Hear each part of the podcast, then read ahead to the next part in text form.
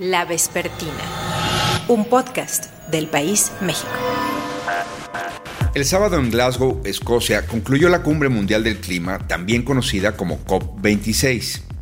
Luego de esta reunión que implicó acuerdos negociados a lo largo de dos semanas, ¿hay razones para ser optimistas en cuanto al futuro climático del planeta? Bienvenidos a la Vespertina, soy Salvador Camarena y esta es la entrega correspondiente al 17 de noviembre del 2021. Pedro Sánchez, presidente de España en la COP26. Debemos apostar por las energías renovables, la eficiencia energética, la movilidad limpia, la conservación y la restauración de nuestros ecosistemas y la rehabilitación urbana. Debemos abandonar los combustibles fósiles y es fundamental proteger la biodiversidad y preservar nuestros océanos y la Antártica. Por eso, mi país, España, ha reducido la generación eléctrica de carbón en un 90% en estos últimos cuatro años. Y además lo hemos hecho con diálogo y con paz social, porque la transición ecológica debe ser justa. Por primera vez desde que estas reuniones sobre el futuro climático se llevan a cabo, hay compromisos para reducir el uso del carbón y de las energías fósiles a fin de prevenir el calentamiento global y sus devastadoras consecuencias. Sin embargo, ¿cómo evaluar los compromisos de los casi 200 países que se congregaron en el Reino Unido en esas dos semanas? ¿Se puede cumplir la meta de evitar que el aumento de la temperatura de la Tierra vaya más allá de un grado y medio con respecto a los niveles preindustriales? Y siguiendo con las interrogantes, ahora sí estarán a la altura de sus compromisos los países más ricos, esos que no cumplieron con la meta fijada hace una década, esa que establecía que debían destinar 100 mil millones de dólares para financiar a los países más pobres en esta lucha climática? Y finalmente, ¿Qué papel ha jugado México en la COP26? ¿Y cómo queda frente a un mundo que quiere reducir el uso de las energías fósiles y el uso del carbón cuando aquí estamos construyendo una refinería y se plantea un sector eléctrico carbón dependiente? La Vespertina, un podcast del país México. Hola Sandra. Hola, ¿cómo estás Salvador? Muy bien, ¿me escuchas? Sí, te escucho muy bien. ¿Tú me escuchas a mí? Te escucho perfecto.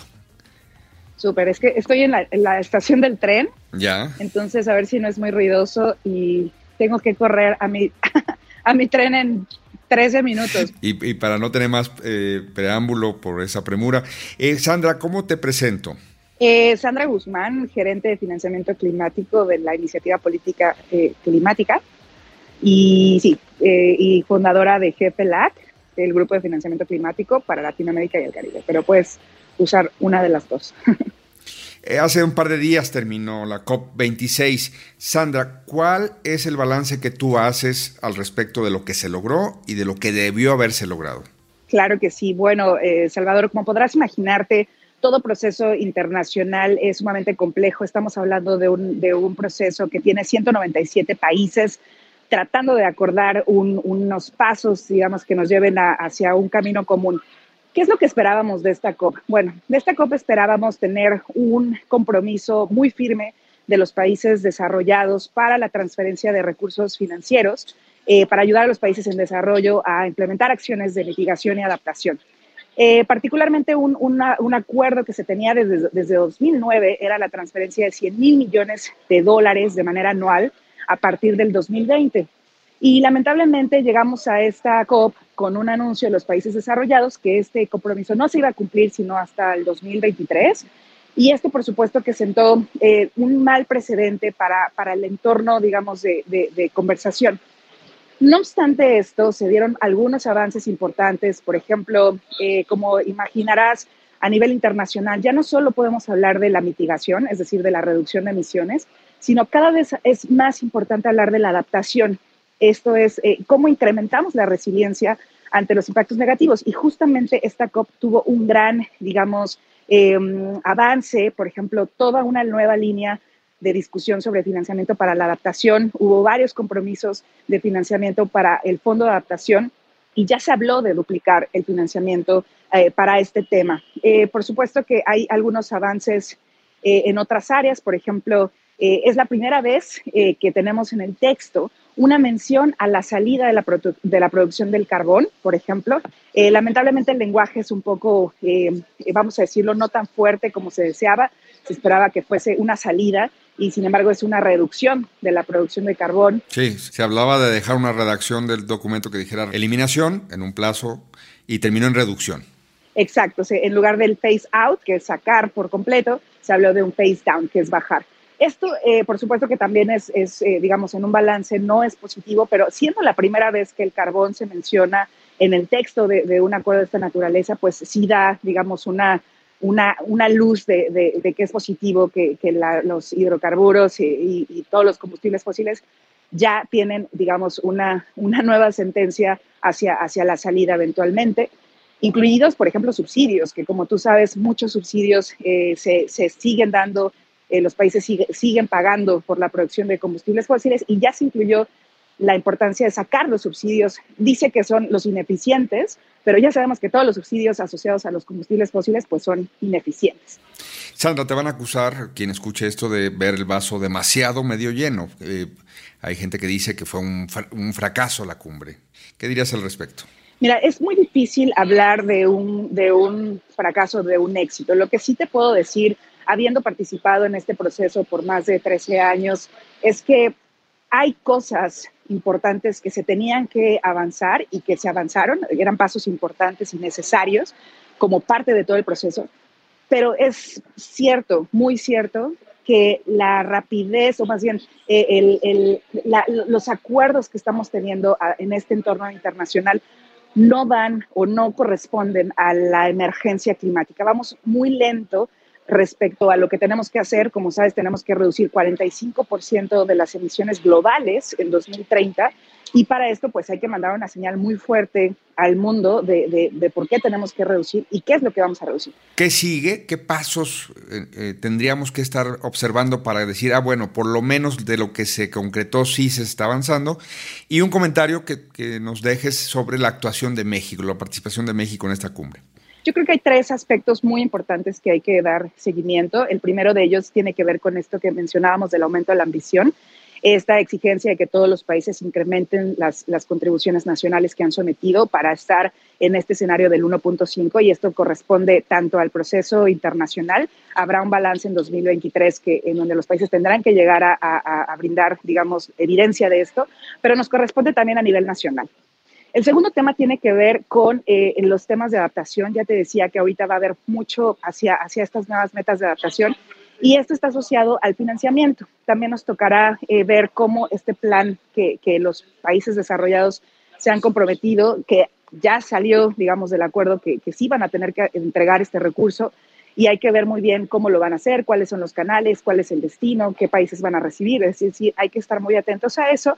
Pero como sabes, no solo es una cuestión de financiamiento internacional. Creo que aquí también hay un llamado a que los países en desarrollo comiencen a prepararse mejor, a tener una claridad eh, sobre cuáles son las necesidades que tienen los países en desarrollo para que este financiamiento internacional sea realmente eficiente. Ya no, ya no podemos hablar solo de la cantidad de recursos, sino también de la calidad. Creo que este es un tema a seguir eh, analizando para ver cómo esta movilización se va a dar. Y solo te comento que va a haber una nueva meta de financiamiento en donde se va a tomar estos 100 mil millones como punto de partida pero es una meta pues, que tendrá que discutirse eh, pues, con, de una manera participativa, transparente, y sabemos que pues, eh, necesita basarse en las necesidades de los países.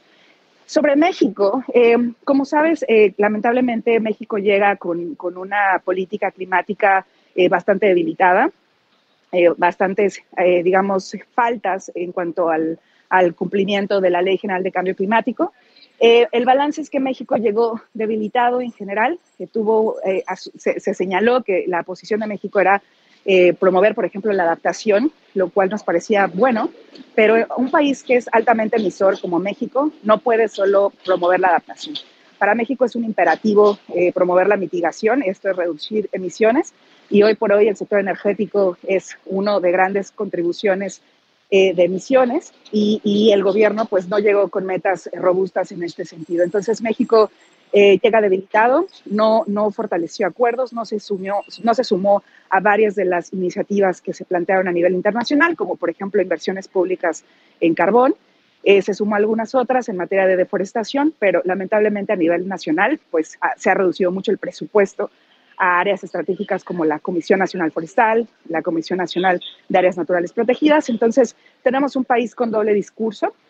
a nivel internacional quieren mantenerse como líderes, pero simple y sencillamente ya no lo son eh, y han debilitado mucho las estructuras de política e institucional, eh, institucionales. No hubo participación del sector ambiental en la COP, así que lamentablemente los vemos debilitados y ojalá que esto cambie pronto si queremos que México pues siga, digamos, en una trayectoria más bien positiva en cuanto a cambio climático, sino lamentablemente pues la población y la economía eh, tendrán severos impactos. Sandra, te aprecio mucho esta conversación para la vespertina. Gracias.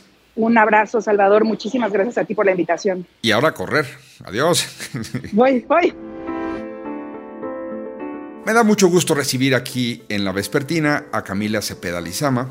Ella es directora general para temas globales en la Cancillería y jefa negociadora de México para Cambio Climático. Camila, bienvenida a la vespertina. Muchas gracias, Salvador. Un gusto estar con ustedes. Camila, ¿qué propuesta llevó México y qué logró México en esta COP26? Pues México tiene varios prioridades. Uno es abonar por la adaptación y eh, las soluciones basadas en la naturaleza para una mayor ambición eh, que se tiene además de la mitigación al cambio climático. Eh, el otro tema es financiamiento climático para los países en desarrollo, que no basta solo con voluntad política, sino también hay que incrementar eh, los recursos para poder tener eh, estas soluciones que, de las que hablaba basadas en la naturaleza y poder eh, mitigar las emisiones de carbono. Entonces, se requiere mucho mayor flujo de países desarrollados que tienen una responsabilidad histórica importante eh, en, en estas emisiones y el cuarto punto es eh, un tema transversal de derechos humanos y perspectiva de género en toda la acción climática que se vaya a realizar. Se señaló que, bueno, los países desarrollados llegaban a esta COP con un faltante. Habían comprometido antes 100 mil millones de dólares para precisamente ayudar a otras naciones a eh, tener estrategias y combatir eh, precisamente los efectos del cambio y llegan con eso. Ahora hay un nuevo eh, compromiso, hay una renovación ahí de, los votos, de lo que se quiere lograr, pero México en dónde está entre los dos, porque México de repente es un país grande y de repente es un país que necesita apoyo. Algo que mucho de las personas no saben es que México es tanto donante como receptor. Eh, de hecho, México sí ha contribuido al Fondo Verde para el Clima y al Fondo Mundial para el Medio Ambiente. Eh, hemos estado eh, constantemente en las reposiciones que hacen estos fondos que destinan recursos tanto para la mitigación al cambio climático como la adaptación, para también temas de biodiversidad. Eh, México ha estado contribuyendo con, estos compromisos internacionales de manera constante y por otro lado también es receptor de estos fondos para proyectos eh, de gran escala. Eh, hay eh, algunos particularmente a destacar sobre áreas naturales protegidas. Entonces jugamos este, este rol dual como país justo de ingreso medio. Si dijeras que hay una de las agendas que finalmente se concretaron, o si dijéramos que hay un compromiso que a ti te parezca fundamental para socializar, para que entre todos asumamos que este es el nuevo tema en el que tenemos que basarnos. ¿Tú qué dirías para México de lo que se discutió globalmente sería particularmente relevante? Para México y para todos los países es finalmente el formalizar eh, este libro de reglas del Acuerdo de París que se traduce concretamente a cómo van a funcionar estos mercados cooperativos voluntarios de mercados de carbono, en los que, por ejemplo, México ya tiene un piloto eh, de un mercado de emisiones, ¿no? Y aquí lo que nos dice es cómo van a ser las reglas del juego. Entonces, esto eh, es un, gran logro para México y para todo el mundo eh, que nos va a permitir pues, intercambiar con, con otras naciones, con otros, incluso a nivel local, eh, estos eh, mecanismos que lo que buscan es eh, pues fomentar a que las empresas reduzcan sus, sus, emisiones a través de estos, estos intercambios de carbono. Dice algunos críticos que a México se le complicó su presencia ahí porque mientras está hablando precisamente de reducir el uso del carbón o energías fósiles, México está en un sexenio donde se está desarrollando una refinería o donde parte del mercado eléctrico quizá vaya a recargarse más en carbón. ¿Qué pasó a la hora de estar ahí? ¿No hubo un tema de contradicción? ¿No recibieron ustedes como parte de la, delegación mexicana algún tipo de, de reclamo, algún tipo de de suspicacia de decir, bueno, pero ¿con qué compromiso vienes si al mismo tiempo tu gobierno está haciendo esto? No de parte eh, de las negociaciones internacionales, de sociedad civil, por supuesto que existen esos reclamos, eh, pero hay eh, dos momentos en la COP y que no es tan conocido y el, público no necesariamente puede estar tan familiarizado es que una parte es eh, la parte mediática, eh, política, pública, donde están los jefes de Estado, donde están eh, las distintas declaraciones que llevan los países, pero a lo que vamos como particularmente mi función de Cancillería como jefa negociadora, son a toda esta parte de, de, intercambio entre em, personas que van específicamente a definir las reglas del juego que no se presenta ahí qué es lo que hace cada país, sino cómo vamos a todos ponernos de acuerdo para tratar de reducir estas emisiones y de adaptarnos al cambio climático. Entonces, son, digamos, dos ventanas bastante distintas y, la nuestra no es glamorosa, ¿no? Son dos semanas encerradas en salas 24 por 7 sin descanso para tratar de, eh, pues, negociar estos intercambios eh, de, las reglas del juego, un poco como cuando se definía el Tratado de Libre Comercio. Ahora esto es un tratado entre pues 197 países eh, en cómo nos vamos a, poner de acuerdo para una serie de reportes, una serie de inventarios de, emisiones. Entonces sí es, es, digamos, una ventanilla muy distinta en la que ahí los países eh, no están definiendo qué es lo que hacen como país, sino qué es cómo vamos a hacer como entidad global. Entonces, creo que esa es una diferencia eh, que muchas personas pues no saben que en la COP también sucede toda esta parte tras bambalinas. Regresas de, de, Glasgow con moderado optimismo. ¿Cuál es tu balance también finalmente de lo que se trabajó y se logró? Eh, ciertamente moderado optimismo es, es las palabras correctas. Eh, habían generado demasiada expectativa eh, la presidencia británica, que es quien tenía ahora, el, host de la COP26, eh, al alzar tanto las expectativas, sobre todo en ambición y en todo lo que se iba a terminar acordando. uno cuando se pone una, una, barra tan alta, pues es imposible cumplir, ¿no? Y eso es a lo que llegamos en los que, pues, las declaraciones iniciales eh, se pensaba que ya se iba a, prohibir eh, uso de carbón, por ejemplo, y en los textos finales eh, se habla simplemente de reducir. Entonces, queda de ver en ese sentido estos acuerdos, pero eh, no hay que olvidar que llevamos eh, discutiendo estas eh, reglas desde que se acordó en 2015 el Acuerdo de París y apenas hasta ahora se logra concretar estos mecanismos, estos artículos, probablemente hayan escuchado algo que diga artículo 6, artículo 13, transparencia. entonces sí se cierra ese libro de, reglas del Acuerdo de París, que es, es un avance grande, pero pues ciertamente no se cumple con todo lo que se espera. queda eh, también eh, pues bastante por hacer en, nuestra prioridad de derechos humanos en los que sí se reconoce la importancia, pero luego a la hora de hablar de actividades, de diseño de programas, eh, ya no se incluyen este tipo de salvaguardas que respeten a derechos humanos. Entonces, de nuestra parte también algo que veníamos empujando no se logra al 100% y tendremos que en la siguiente eh, edición que se llevará a cabo en 2022 en, Egipto, pues seguir eh, discutiendo cómo incluir estos elementos ya en los planes de trabajo y en los planes de actividades. Andrés Manuel López Obrador, presidente de México. Cuando ah, hablan de que somos provincianos y que para qué eh, o por qué no voy a las cumbres ¿no?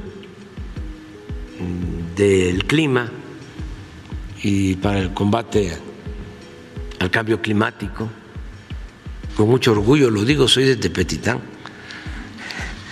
Macuspana, Tabasco, pero por ser de Tepetitán, Macuspana, Tabasco, pues este, sé la importancia que tiene sembrar árboles. Y puedo decir con orgullo, porque ¿quién puede rebatir? Que México es el país del mundo que más invierte en reforestación. ¿Qué país está invirtiendo 1.300 millones de dólares al año para sembrar 1.100 millones de árboles? ¿Cuál es la traducción en español mexicano más correcta de, COP26? Conferencia de las partes. El Conference of the Parts. Lo, la reunión de los interesados, ¿no? La reunión de los reunidos. Eh, pero entonces ¿es, correcto decir la COP26, es decir, la cumbre internacional, eh, internacional de las Naciones Unidas sobre el clima. Sí. Eso es lo que exacto. Perfecto. Me da mucho gusto saludar aquí en la Vespertina a Pablo Montaño. Pablo es un activista climático y es coordinador de la organización Conexiones Climáticas. Pablo, bienvenido a la Vespertina. Muchas gracias, Salvador. Un gusto estar aquí con tu audiencia.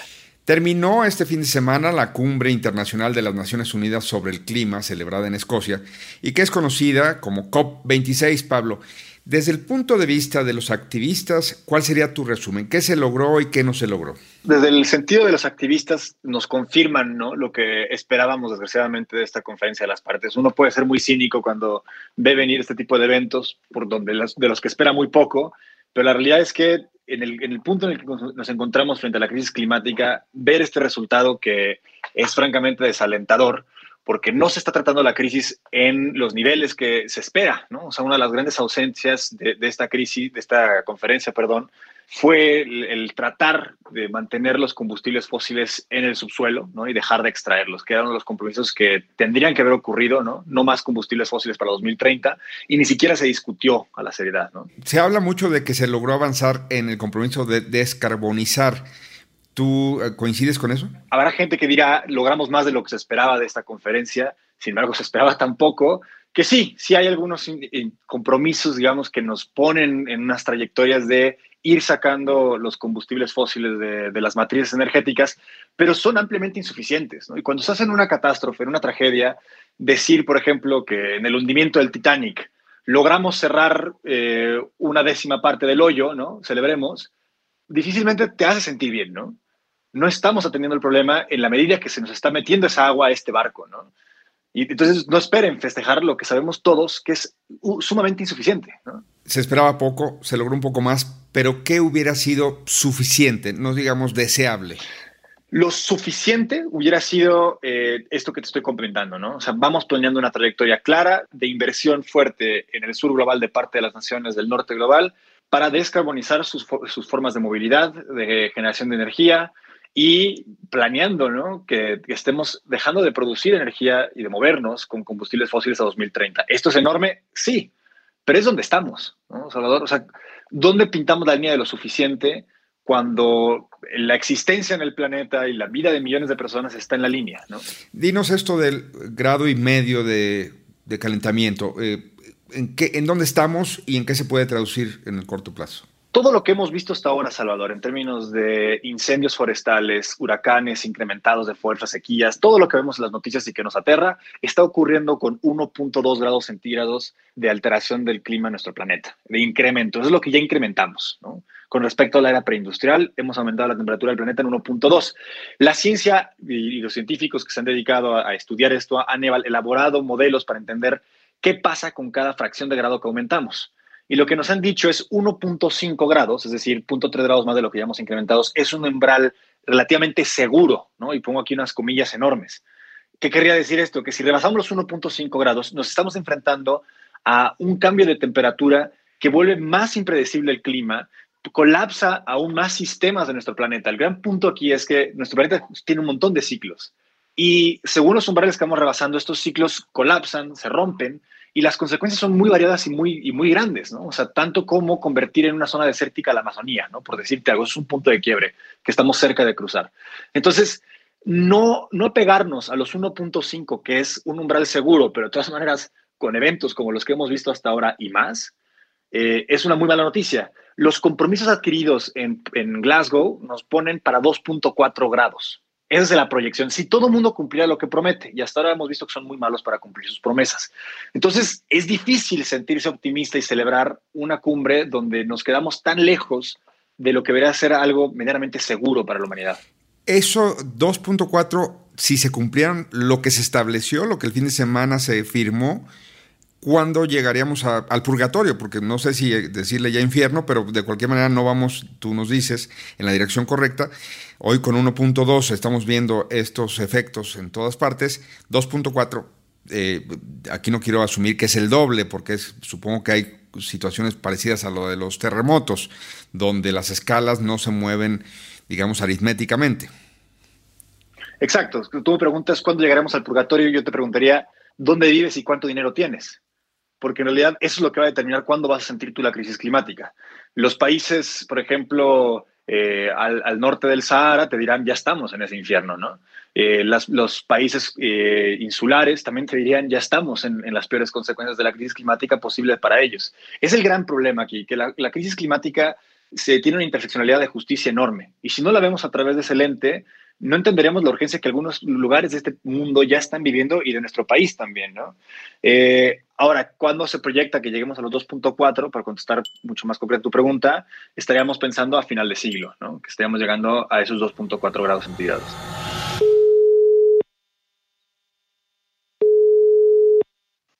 Bueno. Luis, Salvador Camarena, ¿cómo estás? Bien, bien. ¿Y tú? Bien. ¿Cómo quieres que te acredite? Eh, pues yo normalmente digo que soy investigador del Instituto de Biología de la UNAM. Tres, dos, uno. Me da mucho gusto saludar aquí en la vespertina a Luis Zambrano, investigador del Instituto de Biología de la Universidad Nacional Autónoma de México. Luis, bienvenido a la vespertina. Muchas gracias, Salvador. ¿Cómo estamos aquí? Este, muchas gracias por la invitación. Al contrario. Luis, pasada la COP26, ¿con qué deberíamos quedarnos? Este, bueno, deberíamos quedarnos con varias cosas. Una, Quizá una de las más importantes es que yo sí veo que efectivamente, a pesar de todas las decepciones, y sí hay una analogía de alguien que decía, no, pues es como mi equipo favorito que siempre pierde, siempre voy porque quiero verlo aunque siempre pierda, es más o menos lo que sucede en la COP.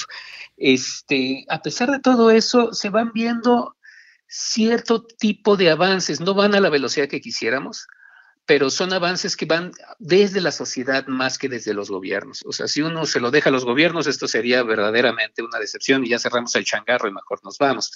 Pero sí se ve que la sociedad está cada día empujando un poco más, se está escuchando más a la sociedad y eso hace que las declaraciones sean menos timoratas.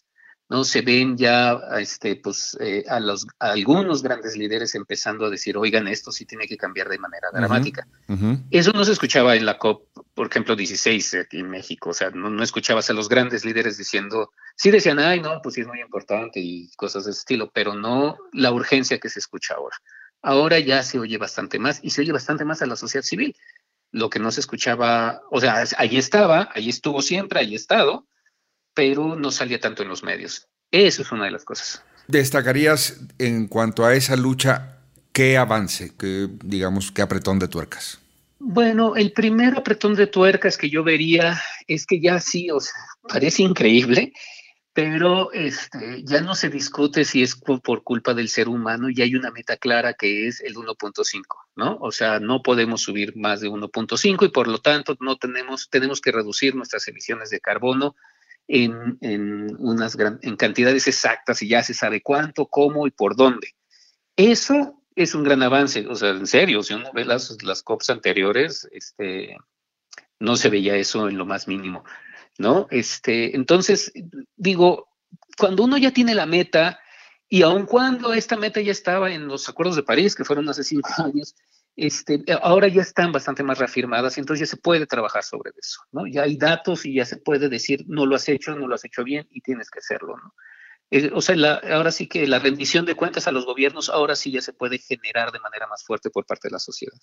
El gobierno de México y cualquier gobierno, tratando de ser eh, imparcial más que justo, eh, cualquier gobierno es, un actor juez y parte, no tiene como los mayores incentivos precisamente a darle a su sociedad el conocimiento, a divulgar eh, los acuerdos, los términos del compromiso, porque pues sabe lo que acabas de decir, que antes que nada tendrá que rendir cuentas en casa para luego terminar yendo a estas conferencias de las Naciones Unidas a decir si cumplió o no con las metas comprometidas en colectivo. Eh, ¿Cómo vamos a hacer en México para que, para que nos para socializar lo que se acordó, para saber qué nos toca exigirle al gobierno o qué nos toca construir entre todos?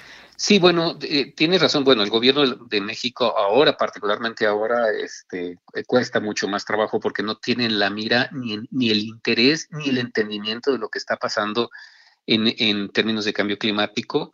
Este, y entonces estamos como varios pasos atrás. Pero los otros gobiernos están más o menos eh, parecidos, aun cuando lo reconozcan. O sea, uno de los, una de las entrevistas que más me llamó la atención en todo esto de la COP fue hecha en, uno de estos paneles donde estaba Michael Mann, que es un investigador muy importante en términos de cambio climático, y le exigía a uno de los ministros australianos, oye, este, es fundamental que Australia se una a, y que baje todas sus emisiones de carbono. Y el ministro decía, yo tengo que este, responderle a mi gente en términos económicos. Y en términos económicos necesitamos el dinero para medicinas, para hacer este, carreteras, etcétera. Por lo tanto, eh, eso es a lo que le tengo que responder. No puedo responder a estas cosas en donde todo el colectivo tiene que trabajar, porque si yo trabajo, a lo mejor Rusia no trabaja y entonces de todas maneras voy a sufrir los efectos de cambio climático. Entonces, ese es un gran problema, porque aquí todos estamos en el bote, pero no todos quieren remar. Y a nivel de gobierno, y los gobiernos se dan cuenta de eso, y como se dan cuenta de eso, este, actúan diciendo que si van a trabajar, o sea, mucho el greenwashing de no, yo ahora sí voy a cobrar impuestos a todas estas emisoras de carbón, etcétera, pero realmente no lo hacen. ¿Qué tenemos que hacer ahora sí que como sociedad a nivel internacional, pero también en particular en México? Hay un factor que yo veo que me preocupa mucho en, en este país, es que con el cambio de régimen en este, en este nuevo gobierno, muchas de las personas que antes trabajaban mucho en términos activistas para presionar al gobierno para que empezara a moverse hacia este, políticas en contra del cambio climático, ahora ya no están. O sea, yo me acuerdo eh, cuando entró Trump, por ejemplo, hicimos dos o tres marchas en términos cuando empezaba Fridays for Future y cuando estaba también este, marchas por la ciencia en contra de Trump, porque Trump estaba en contra de la ciencia. Y ahora estamos en un país en el que estamos con las mismas políticas que Trump impulsó y no veo ninguna marcha. Y es un poco porque estamos atolondrados. Esa es la impresión que me da. Ahora los chavos más chavos no lo están y eso, es eso a mí me da mucho gusto y empiezan a buscar nuevas formas de activismo para hacer distinto tipo de presión. No sé si este gobierno los va a escuchar porque este gobierno no escucha mucho fuera de lo que de lo que ellos consideran y opinan para sí mismos y están muy cerrados a todo lo demás, pero por lo menos se va a empezar a ver un movimiento, esa es mi impresión, en el corto plazo. ¿no? Eh, para concluir esta conversación y agradecerte el haber estado aquí en la vespertina, Luis, ¿en qué fijarnos para que empezar a notar que el gobierno, los gobiernos están haciendo algo? Es decir, hay un par de elementos, se habló en la COP de descarbonización, se habló de estos montos de 100 mil millones de dólares, pero, pero pues como uno, como ciudadano, como sociedad, ¿cómo mides la descarbonización? Y no quiero llegar a esa situación, pero igual es necesario también de decir, bueno, sí, yo ya trato de que mi huella de carbono sea menor, no, pero, pero Luis, ¿tú qué dirías que, que nos toca para exigir y para hacer? Así como en concreto, para que la gente dijera, mira, escuché en la despertina a Luis Zambrano y dijo que me fije en esto. Bueno, sí, eh, bueno, uno de los grandes problemas es que efectivamente es complicado eh, darse cuenta, este, como, eh, como el cambio climático es algo como muy difuso, en términos generales, darse cuenta que las políticas públicas están funcionando no es muy, muy complicado. Pero hay dos o tres factores que sí son muy importantes. Uno es dejar de emitir carbón, o sea, dejar de emitir de alguna u otra forma carbón. Y hay dos o tres grandes emisores. Uno es la gasolina. Este, uno es la forma de generación de electricidad a partir de energías fósiles. Este, entonces, ¿en qué hay que fijarnos? En que los gobiernos reduzcan esas formas de energía, ¿no? Esas formas de generación de energía a partir de energías fósiles. Eso es fundamental. Y el otro es la captación, ¿no? Este, la captación de carbono. Eh, en ese sentido, lo que hay que hacer es que busquen todos los gobiernos este, reducir las tasas de deforestación y no solo reducirlas, sino que aumentar la, reforestación. O sea, empezar a volver a tener eh, selvas, eh, selvas eh, completas en el sureste mexicano, por ejemplo. Entonces, en términos estrictos, y ahora sí que se va a ver muy político esto, pero en términos muy prácticos, el generar una refinería es, va contrario por completo a, lo que nos, a lo que deberíamos estar haciendo. El generar el tren Maya que va a destruir o va a fragmentar parte del sureste, de una de las selvas más importantes del sur del país, va justo en contra de esta visión del, este, de, la captación de carbono.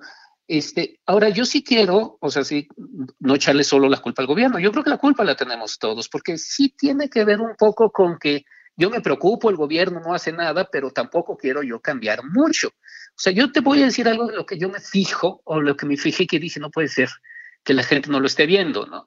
Y es este, en la Fórmula 1. O sea, en plena COP tenemos la Fórmula 1 y la Fórmula 1 en la Ciudad de México es una de las cosas más contaminantes que hay, ¿no? O sea, tanto es la idolatrización del auto, que es uno de los organismos, bueno, de las máquinas más contaminantes, en algo que en mi parecer es relativamente banal, que es una carrera, ¿no? En una de las ciudades que se contaminan más fácil, ¿no?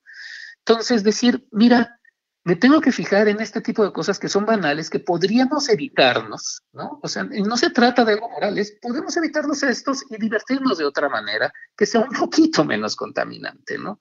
yo me iría por ese tipo de acciones que, la verdad es que pueden ser un poco menos, menos agresivas de entrada. O sea, no es vuélvete vegano porque ya ahorita te, deja de comer carne porque la carne genera mucho carbono. No es, empecemos con cosas un poco menos, más banales y menos útiles, digamos. ¿no?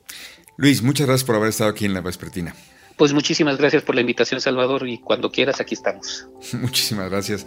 Un abrazo y gracias a ustedes también por escuchar La Vespertina. En la producción, Omar Morales, en los micrófonos, Salvador Camaena. Hasta la próxima. Ahí están, ¿no? Pendientes. Que no había firmado México el programa de reforestación. Si el programa lo propusimos nosotros. Y. Eh, que no pase desapercibido que México es el país del mundo con el programa más importante de reforestación. La Vespertina, un podcast del país México.